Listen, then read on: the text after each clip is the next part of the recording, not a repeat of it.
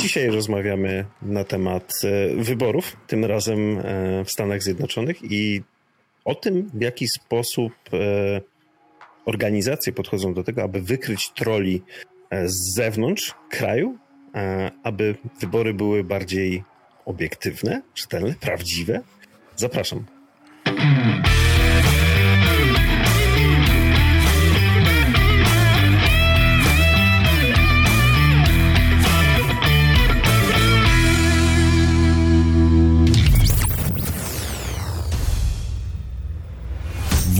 Właśnie podcast, czyli Daily Web na mikrofonie.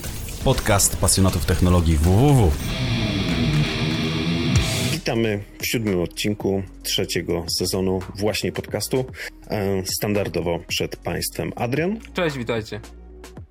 Oraz ja, czyli Łukasz. Dzisiaj temat od Adriana, czyli śledzenie troli, wykrywanie troli, namierzanie troli. O co chodzi? Czym przychodzisz do nas, Adrianie? Znaczy, ja zacznę od takich ogłoszeń parafialnych, bo to jest właśnie podcast. I właśnie podcastu można słuchać na YouTubie albo na Spotify. Łukasz rzadko to zaznacza tak, w ogóle. Na, na, samym starcie chcesz? Zawsze, zawsze na no początku. Dobra. Zawsze na początku mówmy. Kilka like, sub, dzwonek, wiecie jak to działa. Tak, tak. Subscribe, obey. No dobrze. Zawsze na początku, a potem na końcu i jeszcze w środku, a potem będziemy robili reklamy. Autopromocja nie hańbi. Tak, będzie taki, taki na, na Polsacie jest, nie, że ogłoszenie. Ale wiesz co, to my jesteśmy w ogóle tak, e, przepraszam, odbiegnę od tematu. No. Tacy, wiesz, światowi informatycy, że tak powiem, mocno prześmiewczo, ale trzeba to będzie nagrać po prostu takie, wiesz, intro właśnie podcastu e, o, o social mediach, o śledzeniu, zostawianiu komentarzy i tak dalej, ze względu na to, żeby o tym nie zapominać i jeżeli to jest powtarzalny element, no to przecież można go zautomatyzować, no nie? No pewnie, że tak. Dobra, to do brzegu. Dobra. Ja dzisiaj przychodzę... A propos automatyzacji. A propos automatyzacji. Ja dzisiaj przychodzę z takim problemem, mm, bo ja jestem dziennikarzem. Z rozwiązaniem. No, raczej, raczej przychodzę z problemem, wiesz. Zaraz powiem dlaczego z problemem. Ja, poza tym, że pracuję w game to jestem dziennikarzem i będę się długo nazywał dziennikarzem, bo ja nie jestem blogerem technologicznym. E, raczej odbyłem określoną liczbę staży na określonych stanowiskach, które pozwalają mi się nazwać, nazwać dziennikarzem. Na pewno nie dziennikarzem śledczym, bo do tego mi daleko, ale jako takim dziennikarzem, może łamane przez publicystą, to, to być mogę. I, I pojawia się taki problem, że nawet przygotowując materiały do, do właśnie podcastu, czy przygotowując materiały do, do moich wpisów na Daily Webie, zawsze robię research bo wypada zrobić research. Nawet nie tyle wypada, co trzeba. I to jest taki przytyk do niektórych ludzi, którzy tego nie robią, a potem ja znajduję źródła i, i piszę do różnych osób, że ej, kolego, to jest stąd. Tam wypada podać źródło, zanim będziesz powtarzał te same wnioski. I jak ja mam, jako dziennikarz, publicysta, weryfikować źródła, które znajduję? A ja na przykład takim moim agregatorem źródeł jest Twitter. Staram się unikać e, takich tekstów, artykułów, które są popchnięte przez użytkowników. Szukam raczej tych, które pojawiają się z oficjalnych kont e, danych. U źródeł. Tak, tak. Znaczy z oficjalnych kont redakcji albo z takich opracowań bardzo oficjalnych. Często też no, sięgam po teksty naukowe z uwagi na to, wiesz, do tych agregatorów tekstów naukowych, bo tam jest ten system, jest ten system recenzencki i mam pewność, że to zostało w jakiś sposób, w jakiś sposób zweryfikowane i dopiero potem na podstawie tego, wiesz, idę, idę, idę krok dalej.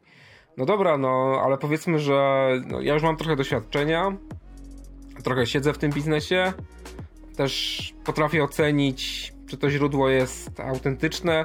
Znaczy, przyznam się, że nie zawsze mi się udawało. Czasem tak grzebiąc troszeczkę głębiej okazywało się, że gdybym nie pogrzebał, to dałbym się wpuścić w maliny.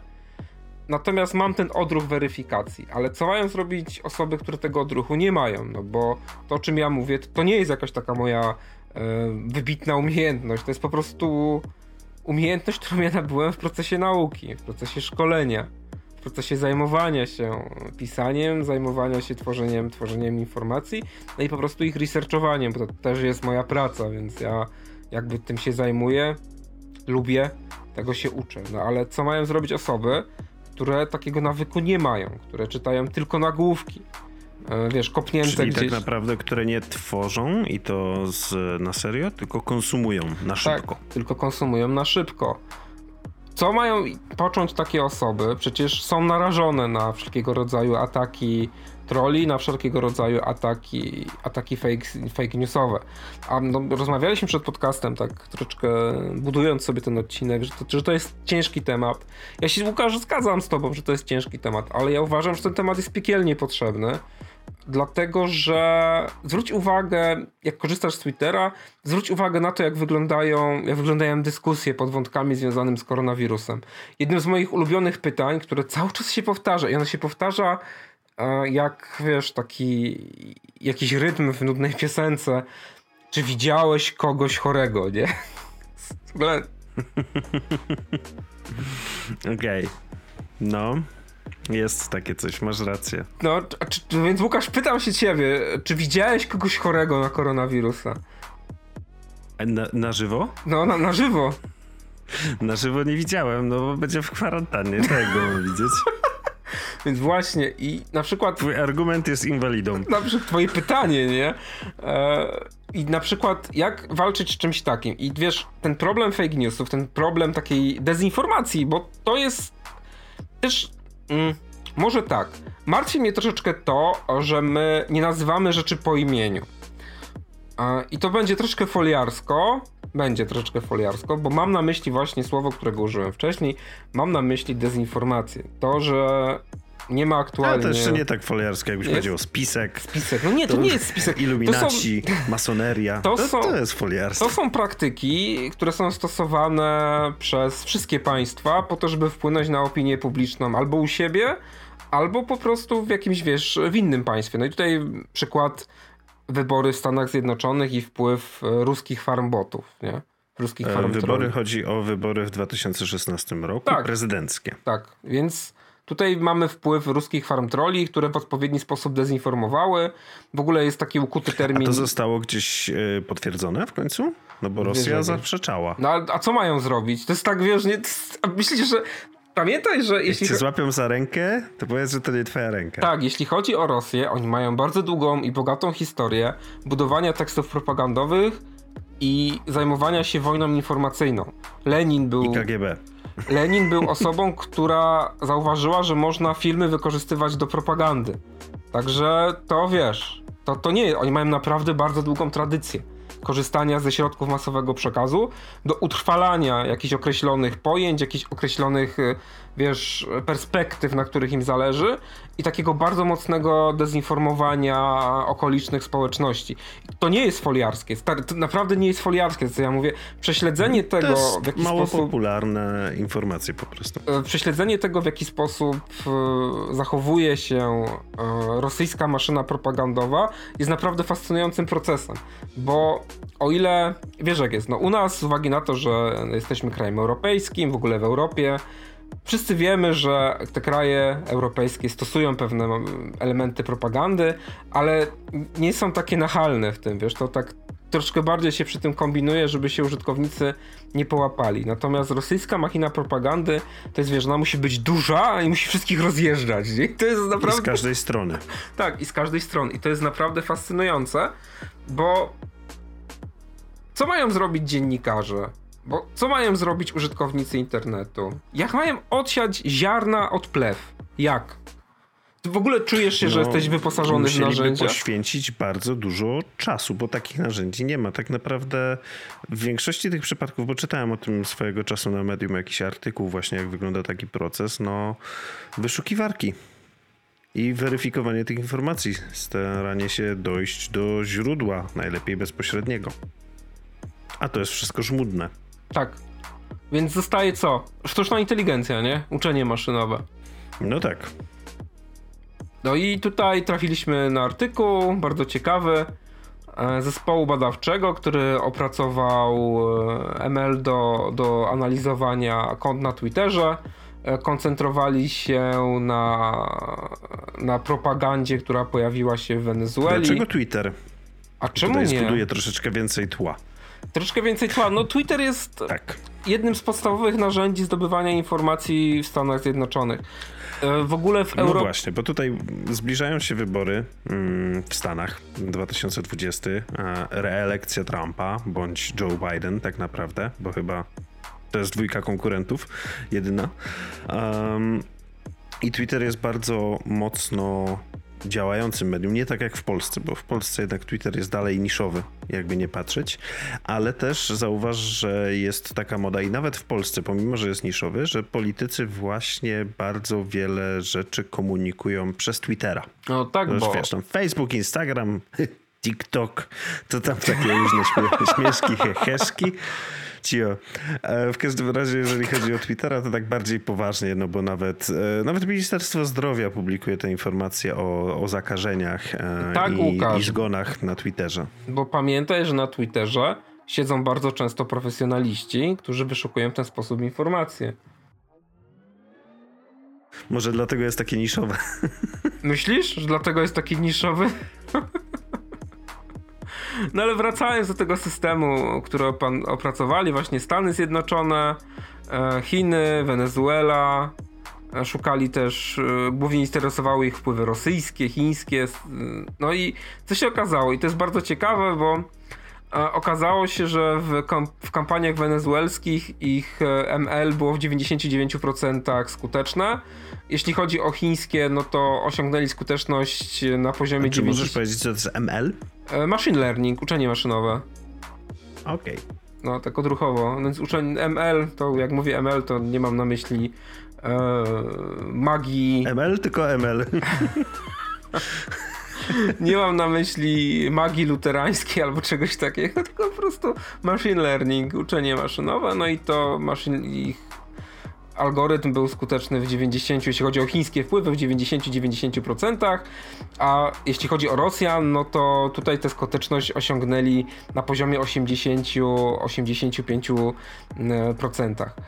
E, I to jest bardzo ciekawe, nie? Bo okazuje się, że znowuż ta Rosja, no tutaj jest jednym z takich stwierdzeń badaczy, myślę, że to jest bardzo ciekawe, że są bardzo dobrzy w udawaniu politykujących Amerykanów na, na Twitterze, nie? że bardzo dobrze mhm. wchodzą, wchodzą w, te, w te role. Budują narrację. Tak, budują narrację. Albo bańkę, można by też powiedzieć, no bo to też o to chodzi, żeby jeszcze bardziej spolaryzować wszystkich. Wydaje mi się, no bo tutaj też zostało zwrócone na to, że e, te trole angażują się w różnego rodzaju gry związane z hashtagami, e, szerują różnego rodzaju linki na przykład do muzyki, E, I, I, właśnie w ten sposób budują sobie społeczność, właśnie tak jak mówisz, te bańki, że skupiałem wokół siebie mhm. i w ten sposób budują też zasięg, nie? Także no to jest naprawdę bardzo sprytna, bardzo sprytna technika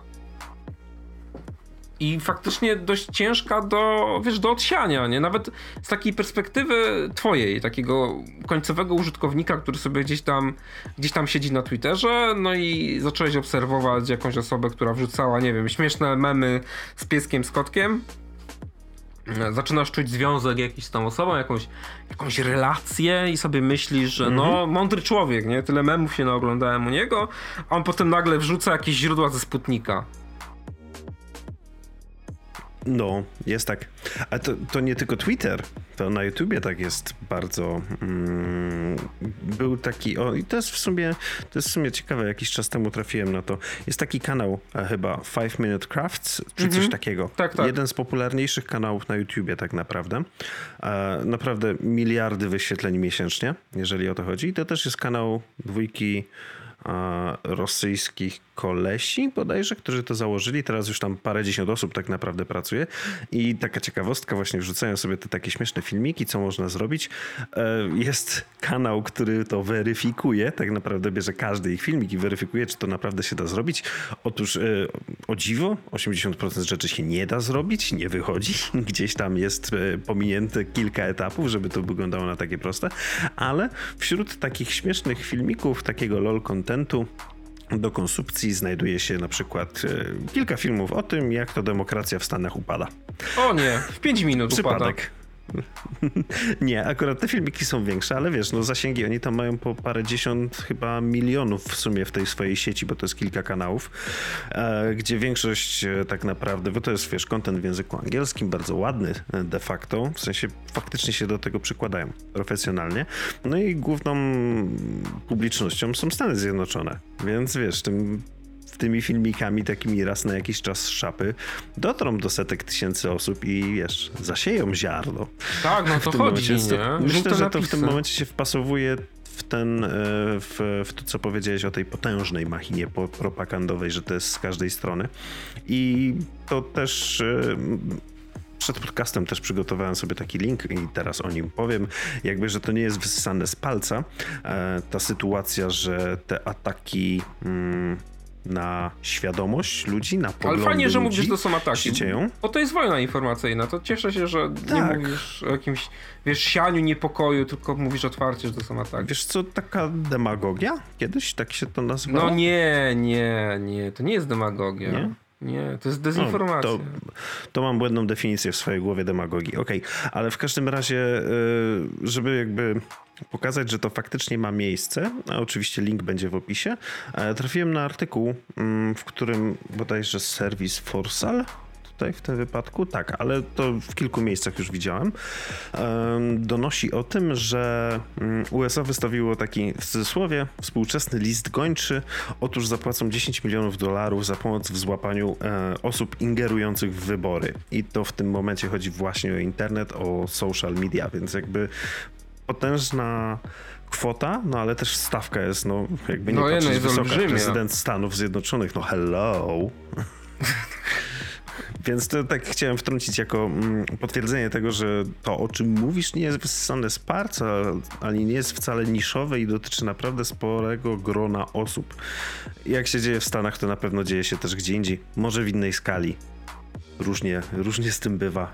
Tego nie wiemy jeszcze, ale wracając do machine learningu i wykrywania tych troli, bo w tym momencie ci przerwałem. No nie no, spoko, no to co powiedziałeś to jest bardzo fajne uzupełnienie tego, o, co, mi, o co mi chodziło. No, mnie najbardziej yy, w tym całym projekcie spodobało się to, że badacze pracujący nad analizą zachowania troli chcieliby udostępnić publiczny dashboard dla, dla dziennikarzy, no i także też dla ludzi, dla takiego, dla codziennej weryfikacji informacji, e, które pojawiają się, które pojawiają się w social media, przy czym no, z tym też trzeba będzie, trzeba będzie postępować ostrożnie, no bo my tutaj bawiliśmy się takim, takim narzędziem, mm, który link, znajd- który link można trafić na, na stronie Unii Europejskiej, konkretnie e, European Union External Action, jest taki portal, e, zachęcam. Tutaj jest w dużej mierze nastawiony na walkę na walkę z dezinformacją. Nie tylko dotyczy to dezinformacji politycznej, ale też dezinformacji związanej z koronawirusem. Także tutaj Unia Europejska bardzo poważnie podchodzi e, do cyberbezpieczeństwa, bardzo poważnie podchodzi do wojny informacyjnej i Chciałbym, żeby tak samo poważnie do tego tematu podchodzili nasi rządzący, nie? No ale to chyba są moje oczekiwania tylko i takie bardzo mocno, bardzo mocno no na wyrost. No, właśnie. Sami musimy o to zadbać, bo tak naprawdę to siła w, tym w tej weryfikacji jest tak naprawdę w każdym z nas, żeby to robić. Uch, jak głęboko. Mocne słowa, no nie? No i tam jest e, link do narzędzia, które pozwala ocenić czy ktoś jest botem, nazywa się bardzo fajnie, podoba na mi Twitterze. się. Na Twitterze. Na Twitterze. Nazywa się Botometer.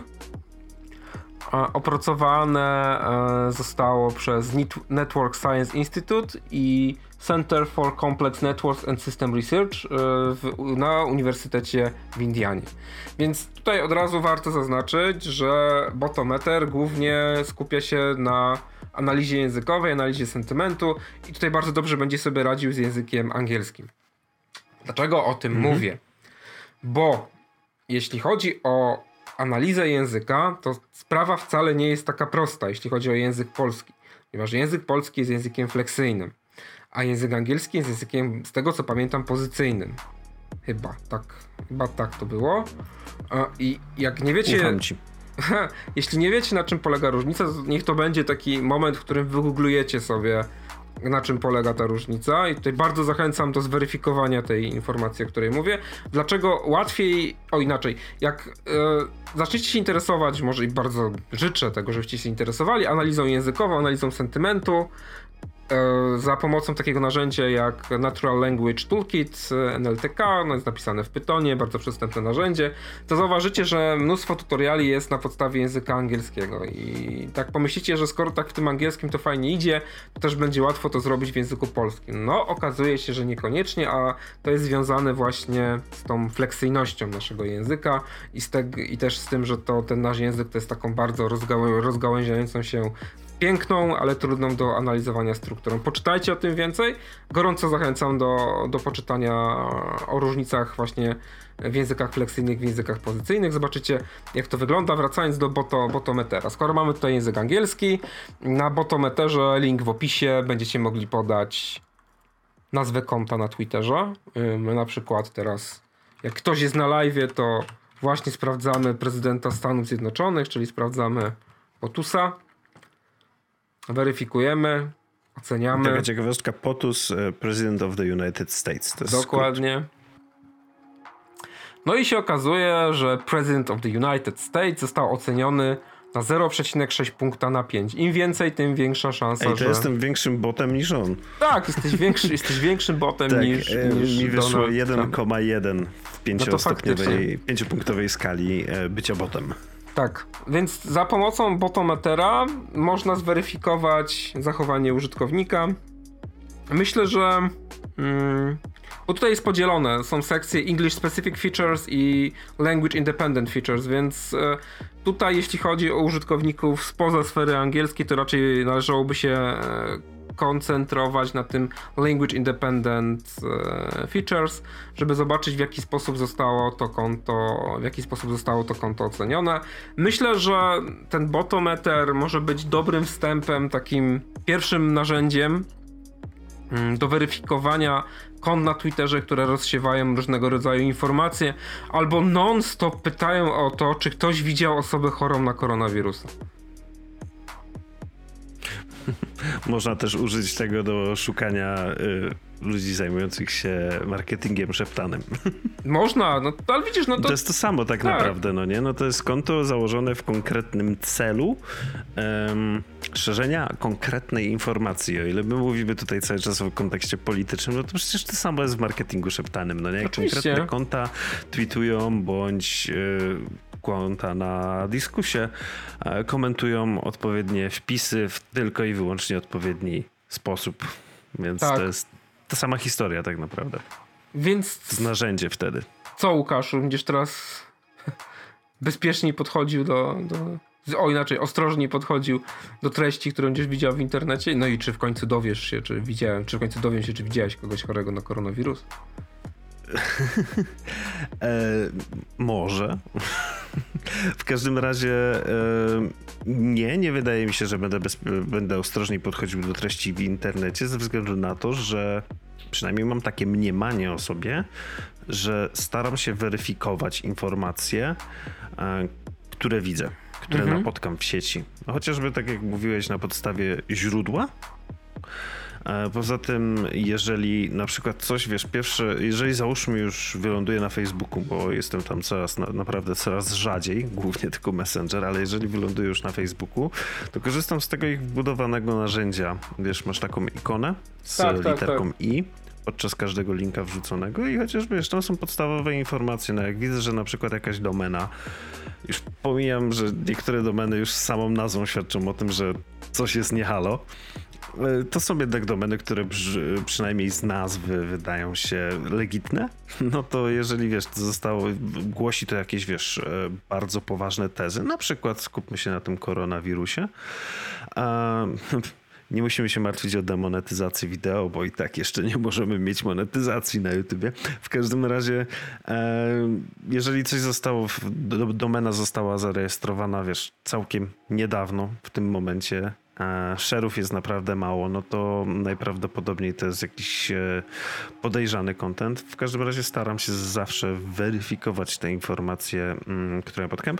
Ostatnio a propos koronawirusa e, na Wallu, przynajmniej miałem okazję usunąć kilkoro znajomych, pojawił się taki e, szerowane um, artykuł o tym, jak to Bill Gates sponsoruje koronawirusa. O Jezus Maria, jest u mnie też. I wiesz, tam jakimiś datami rzucają i tak dalej. No i wiesz, y, wziąłem sobie w tym momencie te daty, no i zacząłem wpisywać, wiesz, w Google'a na przykład, wiesz, tam kiedy została ogłoszona faktycznie pandemia, kiedy Bill Gates wpłacił do WHO kasę, bo tam było niby, że on wpłacił i przez to ogłosili pandemię. No nie, no i ty, pierwszy, pierwsza rzecz, i to był początek artykułu, zauważyłem, że te daty się w ogóle nie zgadzają i są, wiesz, naciągnięte, no i w tym momencie momencie, wiesz, to wyłączyłem, a osoba, która to wyszerowała, została wyrzucona w tym momencie ze znajomych. A to nie wchodzisz e, w dyskusję z takimi osobami? Nie. Kiedyś, kiedyś e, to zrobiłem, aczkolwiek e, zauważyłem, że jak ktoś w social mediach zdecyduje się już na wyszerowanie tego, to on właściwie się z tym zgadza i, i mentalność, nie wiem czy tylko Polaków, czy też innych ludzi jest taka, że jak już się z czymś zgadzasz, to tak naprawdę ja próbując ci coś wytłumaczyć, jestem na spalonej pozycji. Mhm. Przekonać cię do mojej racji. No nie, przecież ty wiesz. I to jest foliarstwo tutaj wchodzi, wiesz, jest bardzo dużo foliarzy w tym momencie takich w konkretnych tematach znawców a tego, co jest aktualnie na, na topie, ale nie, nie, nie wchodzę w, w rozmowę. Albo ja zostawiam komentarz i się oddalam, no nie? W stylu, e, wiesz, taki naprawdę operujący na faktach komentarz, czyli w tym, w tym wypadku, jeśli by mi się już chciało, bo po prostu nie chciało mi się wchodzić w rozmowę, zostawiłbym tylko informację, że te daty w ogóle się nie zgadzają. I tyle. Sam fakt. Bez próby przekonania, tylko rzucenie faktu. No nie, te daty się nie zgadzają, sprawdź sobie całą resztę, coś takiego. Wiem, że zapewne ta osoba tego nie zrobi, bo i tak już ma wyrobione przekonania i ja jestem w tym momencie po stronie tych spiskowców, więc wiesz, lepiej się rozstać bez palenia mostów. Masz rację, masz rację, popieram. Ja też tak robię. Ja też blokuję po prostu tak. O ile obserwuję ludzi z lewa i prawa, to no, nie jestem w stanie niektórych rzeczy, niektórych rzeczy znieść i, potem z ciekawości klikam na taki materiał i też po prostu aż mną trzęsie, nie? I tak prostu, no nie wierzę, nie wierzę. Dobrze, no ale myślę, że dobiliśmy do brzegu, zaprezentowaliśmy co chcieliśmy. Ale z uwagi na to, że temat jest ciężki, to będziemy zamykali odcinek, nie? Tak jest. I może jakieś podsumowanie. Rzuć, ja to już wcześniej rzuciłem e, mocnymi słowami, to teraz może ty rzuć jeszcze znaczy, jakimś, no, jak, Ja bym po prostu ja bym po prostu chciał, żebyśmy byli bardziej świadomi tego, co dzieje się w internecie, żebyśmy bardziej dokładnie weryfikowali informacje, no i też mieli świadomość tego, że nie wszyscy to robią, nie wszyscy dziennikarze to robią. W ogóle taka kultura weryfikowania informacji bardzo mocno podupadła i też drażni mnie budowanie nagłówków, wiesz, takich typowo, typowo clickbaitowych, w których pojawiają Tania się... sensacja. Słucham? Tania sensacja. Tak, i taka prasa brukowa rodem z dwudziestolecia międzywojennego gdzie w nagłówkach pojawiają się jakieś jasne stwierdzenia, że ktoś powiedział tak i tak, ty potem docierasz do źródła i okazało się, że on tak, wiesz, przedstawiał kilka, kilka możliwości, nie? ale e, mhm. jakiś media worker, tak, jakiś media worker, bo dziennikarzem tego takiej osoby nazwać nie mogę, bo to była po prostu obraza dla cechu dziennikarskiego. Po prostu stwierdził, że fajnie będzie zrobić z tego, będzie zrobić tego taki clickbaitowy tytuł, że ta i ta osoba na wysokim stanowisku powiedziała to i to i tak na pewno jest. I teraz dochodzi do takiej sytuacji, że ludzie czytając tylko i wyłącznie nagłówki, nie czytając tego, co jest dalej, mhm. wiesz, nie idąc dalej, nie brnąc te tematy, najnormalniej w świecie budują sobie obraz rzeczywistości na podstawie mocno zmanipulowanych i przekłamanych, e, przekłamanych tak. informacji. Ja mam tutaj cytat na koniec który myślę, że też może dać sporo do myślenia. E, cytat Abrahama Lincolna, jest bardzo mądrego człowieka. A jesteś Nie pewien, wiesz że on to powiedział? co znajdziesz w internecie. Jestem pewien, że to powiedział. Czytałem to. Czytałeś to? Tak. Boże drogi. Ale to jakby, no, możemy z tym was zostawić. Wygooglujcie, sprawdźcie, w którym momencie. Tak. Ja jestem święcie przekonany, że Abraham Lincoln właśnie tak powiedział, żeby nie wierzyć, nie wierzyć wszystko, co jest w internecie. Ostatnie słowa wykrzyczane przed zamachem. Ponoć nawet Albert Einstein bardzo często też to powtarzał. Tak? No proszę. tak. Wielkie umysły myślą podobnie. Dokładnie. Co? Gasimy Kończymy. światło. No, ale to teraz ty powiedz, gdzie można nas posłuchać. Dobrze, no to y, najprostsze metody: YouTube, Spotify, iTunes, Google Podcasts, staramy się być e, tak naprawdę wszędzie. No i oczywiście jeszcze artykuły na, e, na Daily Webie. Tam mamy swój osobny dział, gdzie można nas posłuchać, pobrać odcinki i odsłuchać je kiedy się chce. Jeżeli ten odcinek się spodobał, to zachęcamy szczerze do zostawienia łapki w górę, bądź subskrypcji, bądź obserwacji, ponieważ e, no tak na logikę, jeżeli się spodobało, no to reszta kontentu też może się spodobać i przyszłe odcinki, a w ten sposób będziemy mogli do Was dotrzeć, a Wy do nas i wszyscy będą zadowoleni, świat będzie w tym momencie lepszy, a przynajmniej ten nasz cyfrowy, w sensie mój i Adriana. No tak, i Wasz. Będziemy spać słuchać tego, co lubicie. Także ja też dziękuję. Dziękuję za uwagę. Zachęcam do, do sprawdzania na botometerze, kto jest botem, a kto nie. Dobra. To dziękujemy w takim razie. Kłaniamy się nisko. Do Cześć. usłyszenia w ósmym odcinku. Cześć. Pięknie.